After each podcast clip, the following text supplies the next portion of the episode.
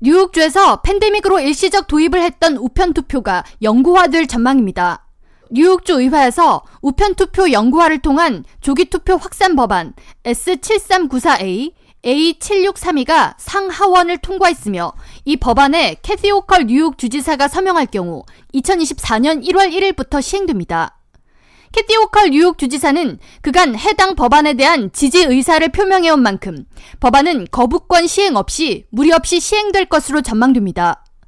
뉴욕주 의회는 코비드-19 팬데믹 확산을 이유로 우편 투표를 지난 2020년에 처음 도입했으며 당시 투표소 방문이 어렵거나 외출을 꺼리는 유권자가 많은 사회적 관념에 따라 참정권 보장을 위해 전 주민 우편 투표 선택권을 임시로 부여했습니다. 이후 지난해까지 3년간 우편 투표를 임시로 시행하는 제도가 연장돼 왔습니다.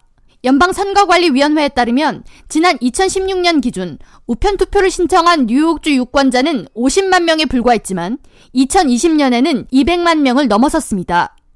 우편 투표 연구화 법안의 주 내용은 유권자들이 선거 10일 전까지 온라인이나 우편으로 우편 투표를 신청할 수 있다는 것이며 만약 신청 시기를 놓친 경우 지역 선거관리위원회 사무실에 직접 방문할 경우 선거 전날까지 우편 투표를 신청할 수 있습니다.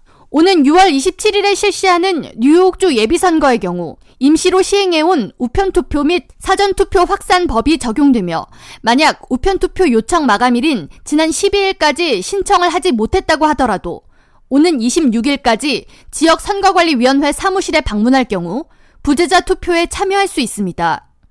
우편 및 부재자 투표 반송 용지는 6월 27일까지 우편 소인이 찍혀 있을 경우 투표 결과에 반영되며 7월 4일까지 선관위에 접수돼야 합니다.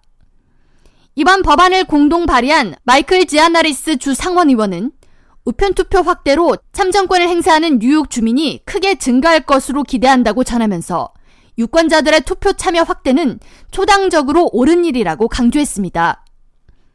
K라디오 전영숙입니다.